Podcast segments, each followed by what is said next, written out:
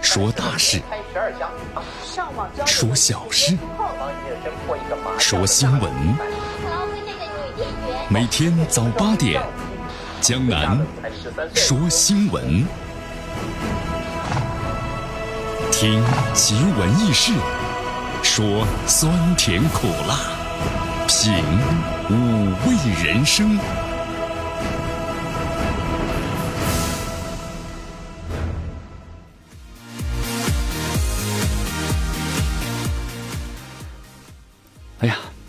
真南怎么突然今天一大早就哎呀一声啊？怎么都如此的感慨呀？明天是什么节日啊？明天是四月五号清明节，对吧？真南突然想起了我们小的时候啊，上学时每年的清明节呢都要怎么呢？去咱们的南山烈士陵园的扫墓。真的啊，缅怀先烈，在孩子们幼小的心灵之中呢，要有一种正能量。哎，真的如此啊。呃，今天天气一看呢，说是多云转小雨。哎呦，今天不少的学校呢都要去南山烈士陵园的扫墓。这这这这这这这这这这怎么的？你看，每年到了这个季节的时候啊，我们都有这样一种感觉啊。呃，还想想想起那首诗不？回乡偶遇，是不是？江南怎么不说话了？突然很感慨呀啊！其实不管怎么样啊。在节目当中呢，江南所说的，我们扫墓的理呢是缅怀先烈，同时呢，让咱们的孩子们能够更多的记住，咱们现在的这样一个强大的国家、和平的环境，那都是先烈们鲜血铸就而成的啊！来，咱们关注一下今天的天气情况。好，今天呢，这个天气情况呢，一看，哎呦，多云转小雨。最高温度二十九度，最低温度呢十四度。今天是轻度污染，持续的无风向啊，属于是微风。好，这两天，明天的话呢是多云，空气指数是优啊。再后天的话呢是多云，再后天的话呢晴转多云。三天假期，咱们好好的可以踏踏青啊。来，咱们关注一下今天的江南说新闻的主要节目内容。首先呢，我们一起进入的是资讯早早报，资讯早早报，早听早知道。交通运输部清明假期高速公路小客车的免费通行啊，当然呢，又是可能有点拥堵。好，中美贸易战，中方将以同样规模的金额强度来回击美三零幺调查的外交部表态啊。贸易战把中国推向了失落的二十年吗？嗯，专家说了，我们中国不是日本。女生呢持一沓二百元钞票狂抽男生的脸，警方呢发布了最新通报，这到底怎么回事呢？是校园欺凌吗？中国一公民在坦桑尼亚遇害身亡，使馆提醒公民要提高警惕。匿名 HIV 尿检进入上海三所高校啊，尿检检验包采样之后上网查结果，就为什么咱们的高校里要这样检验呢？其实很有必要。俄前间谍的女儿呢被曝昏迷期间啊，社交平台曾经被登录过，是谁登录过呢？韩国朴槿惠案六月一号下午，啊，不是六月一号，是四月六号下午一审的宣判将进行了电视的直播。好，今天今日话题啊，江南和他们收机前的听众朋友们要聊的是，十六岁的小妈妈成为网红，比起这流量啊，网络平台更需要节操啊。好，大话体育，大话体育啊！昨天咱们的亚冠联赛呢继续开打啊，情情况怎么样呢？来，情况怎么样啊？恒大遭到绝平啊，一比一和五里南联战胜了平局啊。呃，平局的话呢，恒大呢就无缘提前出线了。同时呢，在另外一场比赛中，上海申花队两度领先的，很可惜又对手呢两度追平啊，结果申花队。跟亚冠说声再见了。好，以上就是今天的江南说新闻的主要节目内容。那么接下来咱们就一起进入资讯早早报，时政要闻、简讯汇集、热点评说、资讯早早报。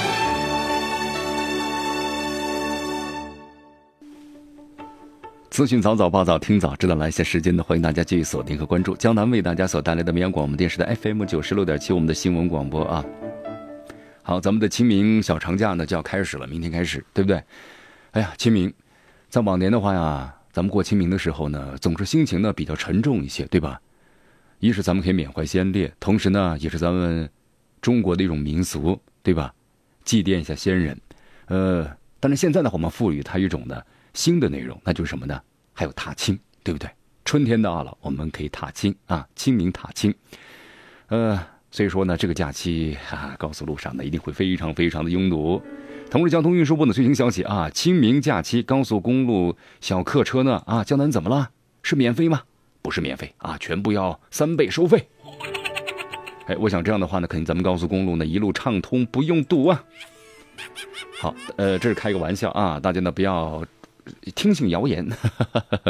好，交通运输部发布最新消息啊，清明假期这个高速公路小客车呢都是免费通行的，时间呢四月五号的零点一直到四月七号的二十四点啊，七座及七座以下小客车呢免收通行费。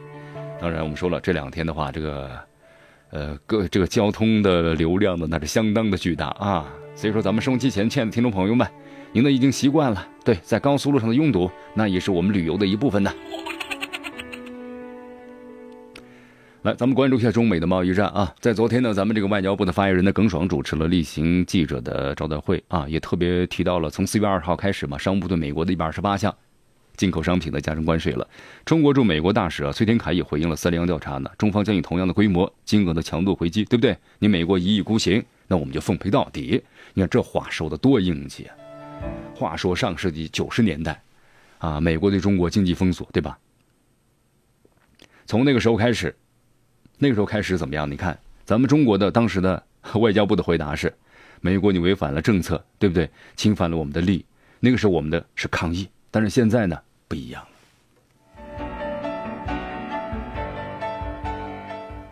好，所以这次你看外交部的发言人呢耿爽呢特别谈到了，呃，他说大家已经注意到了吧？昨天呢，国务院关税税则委员会发布了通知，决定对原产于美国的部分进口商品啊终止关税减让义务。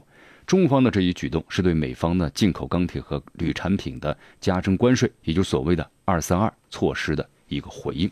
那么这要平衡“二三二”呢对中国造成的损失。其实就是这样啊，你美国呢单边对吧？贸易保护是不是？贸易保护这是需要协商的，因为现在这个经济啊和以前的又完全不一样了。同时，美国的思维呢还是处于冷战的状态。当你中国在不断的发展和进步的时候呢，美国都要对你实行打压。呃，江南在节目当中也多次谈到了，你看像这个美国的话啊，不管是他的盟友，是吧？咱们就举个日本的例子，上世纪八十年代，美国呃日本的经济高速发展，那个时候呢，几乎把美国买下来了那种感觉，是吧？买了很多的美国公司，美国的电影电影业的制作公司，是不是？但是突然美国实行了相关的一些政策，强制这个日本要把美日元的升值，这一升值的结果。就造成了日本的经济倒退二十年啊，包括呢韩国也是一样啊。好，对现在对中国的话呢，也要进行这样的一个什么的胁迫，这单方的胁迫啊。所以咱们中国呢，我觉得，那待会儿咱们要谈这个话题啊，对不对？啊，待会儿这话题，咱们中国呢，希望美方能够理理理性的保持这样的一种认清形势的态度，能够多倾听一下美国工商界和普通民众的声音。在美国的话呢，不是所有人都支持特朗普。美国的很多企业，包括企业家，就发发布言论了。作为这个企业家啊，他希望在一种和平的方式当中，来怎么样呢？来赚取更大的利润。如果这个局势或者是双双方的关系很紧张的话，那么对于这个商人来说的话呢，那是最大的损失。所以，在美国的话啊，不是所有的人都支持特朗普的。来，我们来特别看一下啊，突然想起了这个当年，对吧？也是。日本的经济上个世纪八十年代走向了最高峰的那个时候了，但是在那个时候呢，日本的经济突然一下子被严重的打击了，造成了什么？停滞长达二十年的时间啊。那么中国会不会走日本的这样的老路呢？如今的中国和当年的日本相比，有很多相似的地方吗？有多少不同呢？是不是？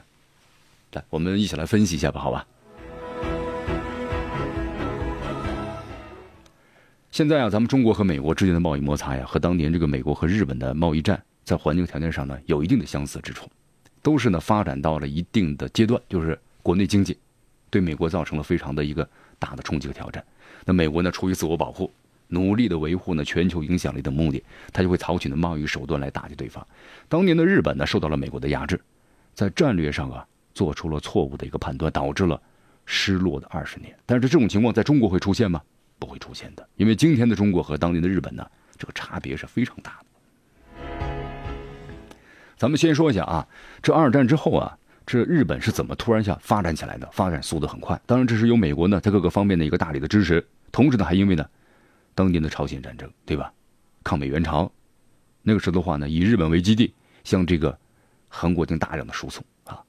那么现在的话，咱们中国和当年的日本是不一样的，因为当年的日本呢，在政治和军事上对美国非常非常的依赖，那我们现在的中国是拥有完整的政治和军事主权呢，对吧？我们面对大国摩擦时，拥有自主选择的余地。呃，今天再简单的说一下吧，就是在能动性方面，咱们中国呢远胜于当年的日本。中国呢不会受制于人，更不会呢任人摆布。所以这是很多一些在上个世纪八十年代呢发展起来的一些国家啊，这咱们咱们亚洲什么四小龙啊等等。那么现在你看看这四小龙，对不对？还不如咱们中国的一个沿海的城市。这是为什么呢？就是外向型的加工卖。贸易加工啊，很受这个国际市场的影响。这种呢，经济是不稳定的。所以说，中美的贸易纷争的矛盾呢，没有当年的日本和美国之间那么明显。美国如果真对中国发起贸易战，具有很高的风险性啊。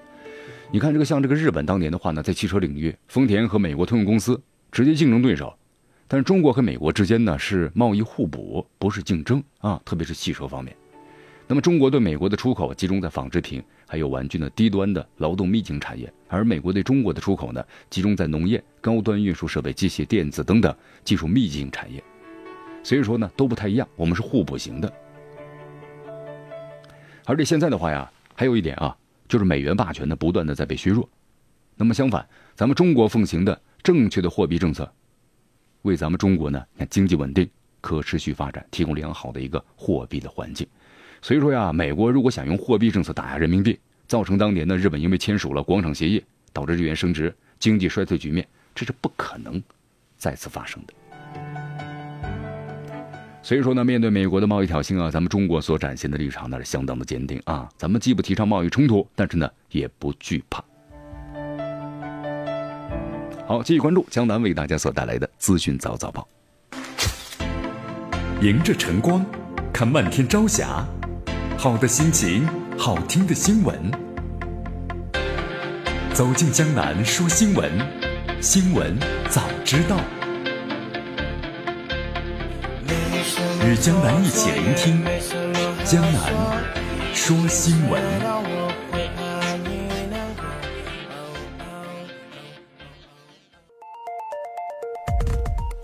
这里是江南为大家所带来的绵阳广播电视台 FM 九十六点七，我们的新闻广播，来继续关注我们的节目啊！继续锁定 FM 九十六点七，江南说新闻之资讯早早报，来，咱们继续关注的下面的消息。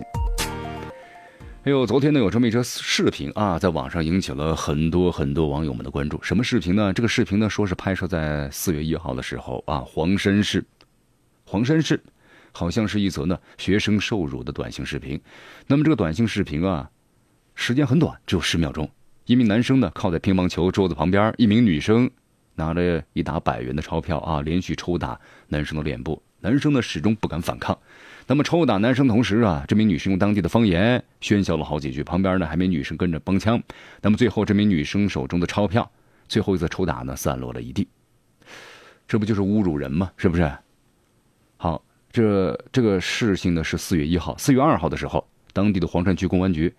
在线微博当中证实了视频的真实性。那么，根据警方通报，四月一号晚上九点钟，已经接到了黄山二中的校方的报警啊，说这个视频属实。好，当地派出所已经介入调查呢，取证了。同时呢，立案，严格按照呢查处未成年人侵害的案件，维护校园的良好秩序啊。好，其实咱们先看了之后呢，就有个问题：这个女孩为什么要用现金抽打这个男生？是不是？那么后来记者联系了这个黄山二中的周校长啊，周校长就说了，说这两名学生啊，在学校操场锻炼时发生了矛盾，好像这个男生的手机呢被这个女方呢给整坏了，整坏了之后啊，这女方呢赔赔的时候呢，不光是他一个人呐，是好了好喊好了喊喊了好几个人，所以导致男生呢也不敢也不敢还口，也不敢呢动手。那么结果呢，就采取了这样一种的极不理智的方式，带有侮辱性的方式进行了赔偿。那么这两名孩子的话呢，都是当地啊这个啊初二的学生，目前停课在家，其他学生呢正常的上课。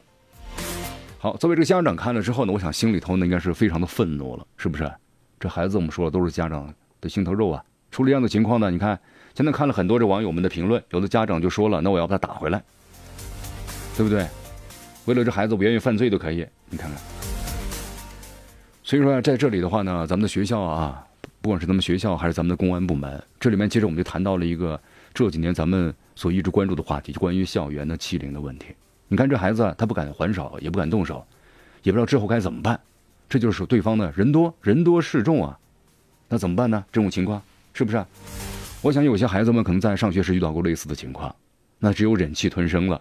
但是这样的话很伤自尊呢，同时这样会改变孩子们的人生观。你学习再好的话呢，被这些校校校霸们一欺负，那你可能整个人生观都会发生变化了。所以关于校园欺凌的问题啊，真的需要好好的。研究一下，对于这样的事情，应该是怎么来进行处理？孩子们应该是怎么，特别是弱者啊，怎么来保护自己？来，温馨提示，温馨提示：中国驻坦桑尼亚大使馆呢，昨天发布了一个提醒，一名咱们中国公民啊，三月三十一号在坦桑尼亚的，呃，雷达斯萨拉姆市啊，住所真的遇害了啊。同时，坦方呢已经介入调查，怀疑此案呢是一起抢劫杀人的案件。好，这样的啊，坦桑尼亚。这个国家的话呢，其实江南呢也了解了一下，有不少的朋友们都曾去过，在那边呢是公干，有的是做生意啊等等。就是在那的话呀，呃，你没遇到这个危险的话呢，感觉也还可以；但一旦遇到危险的话呢，遇到这样比如抢劫，对不对？被偷窃等等，那么使你感觉呢，这个治安是相当相当的乱啊。好，最近的话呢，坦桑尼亚的局势呢也非常的这个拘谨，呃，同时盗窃案件的频发，那么中国驻坦桑尼亚的。大使馆呢也郑重的提醒全体在坦桑尼亚的公民，提高警惕，增强安全的意识啊！不要把这个现金大量存放在家中，或者还有贵重物品。如果遇到紧急情况呢，第一时间要拨打保证是安全，同时呢报警和拨打呢领保的电话。好，现在咱们中国呢，你看，这强大了，这国人呢在全世界各地呢都有，是不是？有做生意的，有公干的。啊，还有其他的旅游的等等，非常非常多。所以大家呀，在有些国家啊，特别注意了。嗯，不要有时候电影真的看多了。同时呢，有一些这个在网络上有一些网文，比如说像那种的什么啊穷游，这种穷游的话呢，其实有时候相当的危险，特别是女性这个孩子，对不对？啊，男同胞也同时一样如此啊。安全，安全，安全放在第一位。来，咱们安全啊，安全呢，从另一个角度，身体的安全呢，同样也非常重要。在昨天的话呢，高校的尿液传递 HIV 就检测点的试点工作在上海呢正式启动啊！上海的立信会计金融学院，还上海的大学和同济大学三所高校参与了试点，是什么意思呢？突然想起了前一段时间郭台铭嘛，在那个峰论坛峰会上被谈到了，嗯，实体经济还占有重大的这么一个人什么的空间，对吧？你网络平台的话呢，你能够你摁一下键盘，对不对？你要检测东西就能检测了吗？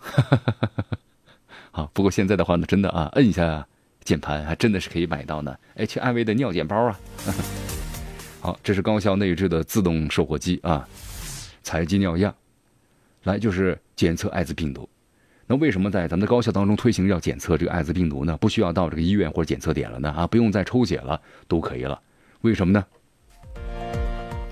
好，咱们中国在不断的一个发展，这年轻人呢，我们说了，也逐渐逐渐的特别的开放。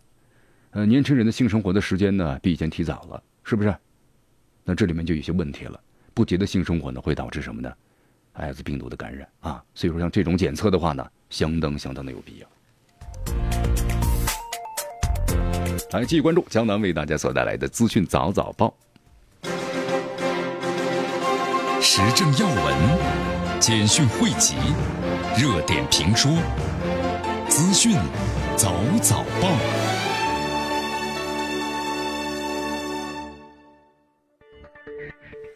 资讯早早报早听早知道，来些时间呢，欢迎大家继续锁定和关注江南为大家所带来的绵阳广播电视台 FM 九十六点七我们的新闻广播啊。江南说新闻，来，咱们关注一组的国际方面的消息。俄罗斯前间谍的这个女儿啊，尤利娅，最近恢复意识了，就已经简单的交流。但是呢，她的社交平台账号啊，三月七号被登录过，三月七号被登录过，她是三月四号呢中的毒，三月七号那个时候根本就没有任何的意识，但是为什么他的社交平台账号却被登录过呢？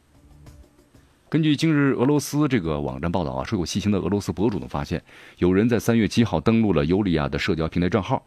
那么这个期间的话呀，尤利亚正处于呢昏迷状态啊，根本就没有任何的意识。那不可能是他本人，那会是谁呢？好，也许他的朋友，也许是家人，也许是调查人员。同时呢，在俄罗斯前双面间谍啊，就是斯克里帕尔和女儿中毒之后啊，英国对两人健康状况一直保守呢这个秘密。俄罗斯使馆的领事人员呢，曾经是探访这个尤利亚，但是呢被拒绝了。啊，同时呢，俄罗斯驻英国这个大使啊，叫做是亚历山大·亚文亚科文科，在接受俄罗斯电台采访的时候呢，他特别谈到，他说怀疑这起中毒事件英国情报人员干的，虽然目前没有直接的证据，但是英国政府的各种行为支持了这个判断啊。好，这件事情的话呢，说大不大呢，说小呢，突然一下发现的真是不小啊！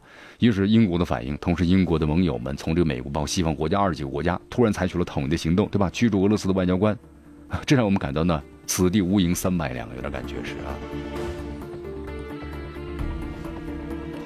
好，在三月三十一号的时候，俄罗斯外交部呢宣布了驱逐了五十多名的英国外交官。俄罗斯这个外交部的发言人呢扎哈罗娃在脸书上当天的发文说，五十多名英国驻俄罗斯的外交官，包括呢驻俄的外交使团工作人员离开了俄罗斯，以保证两国呢各自驻俄和驻英的人员数量相等啊。这是外交的一种惯例啊，你驱逐我多少名，我要回驱逐你多少名。来，我们来到这个韩国朴槿惠。根据呢首尔中央地方法院的消息，负责呢审理这个朴槿惠案件的刑事合议二十二部决定呢在就是四月六号下午两点十分进行呢一审宣判电视的直播。那么这将是大法院呢修订有关的规定，允许对一审、二审宣判进行电视直播以来的第一次啊。哎呀，朴槿惠啊，转眼之间呢，你看这这这这已经被羁押了多一年的时间了啊。想想一年前，那朴槿惠相当的风光啊，带领着韩国这经济呢走向了个新的高点。那时候和中国呢关系相当的密切，是不是啊？处于蜜月期，萨德事件一下是峰回急转呢，是不是？所以说朴槿惠呢相当的，是不是有点后悔啊？啊，好，虽然朴槿惠呢肯定不同意直播啊，其实你看朴槿惠这次的话呀，用韩国媒体的话来说呢，那是处于残酷的政治斗争当中啊。就是不管你同不同意，不管你想怎么做，那最终的结果呢，啊，都是对你一样相当的不利。就是没有只有一个结果。来，再来关注下面的消息啊！中国官方呢没有公布天宫一号坠落的地点细节，但是很多国外的专家们呢进行了一个评测啊，评测了，比如说要坠在太平洋啊等等的什么什么什么什么地方等等，啊，同时包括像美国的外太空的网站，还有。其他的一些国家的一些，呃，包括英国广播公司啊，呃，报道英国的专家们进行预测等等等等，非常非常的多，啊，其实在这方面呢，就是国外媒体如此的渲染呢，就有这么一个目的，就是想激起新一轮的太空的竞争。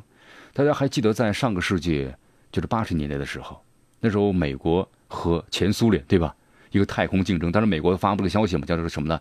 呃，太空大战，对吧？星球大战，星球大战计划。那是美国里根政府那个时候，里根总统。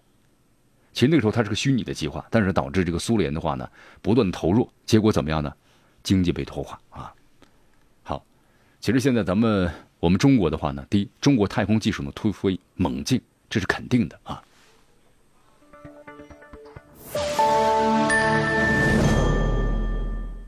好，其实呢，天宫一号让中国的太空计划再次成为了全球的焦点。德国新闻电视台呢这么说。随着中国太空技术的不断进步，触动了这个太空超级大国美国、俄罗斯和欧洲，那么中国正式引发新的太空竞赛。好，最近这俄罗斯的话呢，事儿还是蛮多的。你看啊，俄罗斯的话呢，应该说遭到了这个，特别是西方国家的一个什么，又是在不光是经济上，还有在这个国际上的呃形象、声誉各个方面的一个围追堵截啊。俄罗斯工业呢和贸易部的副部长啊叶夫图霍夫。在昨天说，俄罗斯呢将就美国决定的征收高额钢铁的关税啊，向世界贸易组织提升了申诉。你看，这这美国的话呢，他采取的是一种的互惠的方式，就是说呢，我要采取这样的措施，那你你想加入我的互惠国吧？好，我不收取你这个过高的这么一个税，但是你呢要给我方面更多的优惠，啊，那么咱们中国呢不愿意这样，这是不平等的啊，这相当于什么呢？坐地起价，不好啊。所以说，俄罗斯的话呢，也向这个国际贸易组织啊提起了申诉。来，我们来到这个也门啊。根据也门的安全部门呢昨天发布的消息，沙特阿拉伯领导的多国联军在昨天空袭了也门的红海港口的城市荷台达一处营地，造成了十四人死亡。就是很多朋友不太了解啊，就说这个沙特为什么要干涉这个也门的像内政呢？啊，就是老老老干涉呢？这是为什么呢？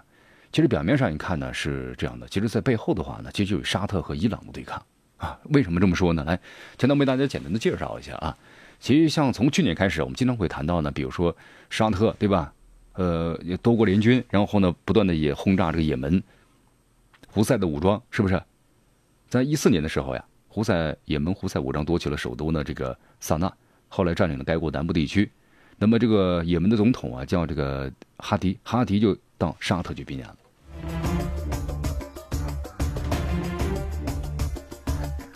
在二零一五年的时候呢，沙特等国对胡塞武装就发起了代号为“呢果断风暴”的军事行动。后来这个局势进一步动荡。那么这个胡塞武装背后呢是伊朗在支持啊。呃，今天为大家介绍一下。首先，这个也门的地理位置呢相当关键，它和索马里呢分列在亚丁湾的两侧，红海的出口啊。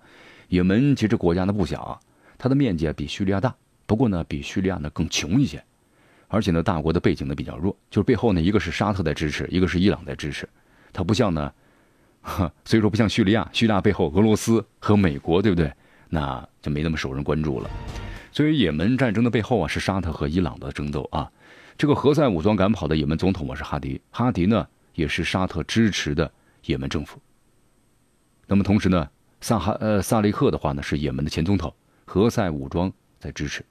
呃，胡塞武装听上去呢，就是好像只是一个非法武装呀，其实实力呢是不凡的啊。他的这个武装呢，经济实力相当强劲，同时呢还有弹道导弹，知道吗？所以说啊，在这个也门的话呀，他们这个之争啊，其实是什么呢？教派之争了。沙特支持的是逊尼派的哈迪啊，呃，伊朗支持的是这个什叶派的何塞武装。所以说呢，双方支持的派别呢是不一样的。所以也门战争的背后的话呀，就是沙特呢和伊朗的争斗。而叙利亚战争呢，更是美俄之争，当然还有叙利亚政府呢和这 IS，所以叙利亚战争的这个背景啊，远比也门战争复杂多，也备受关注啊。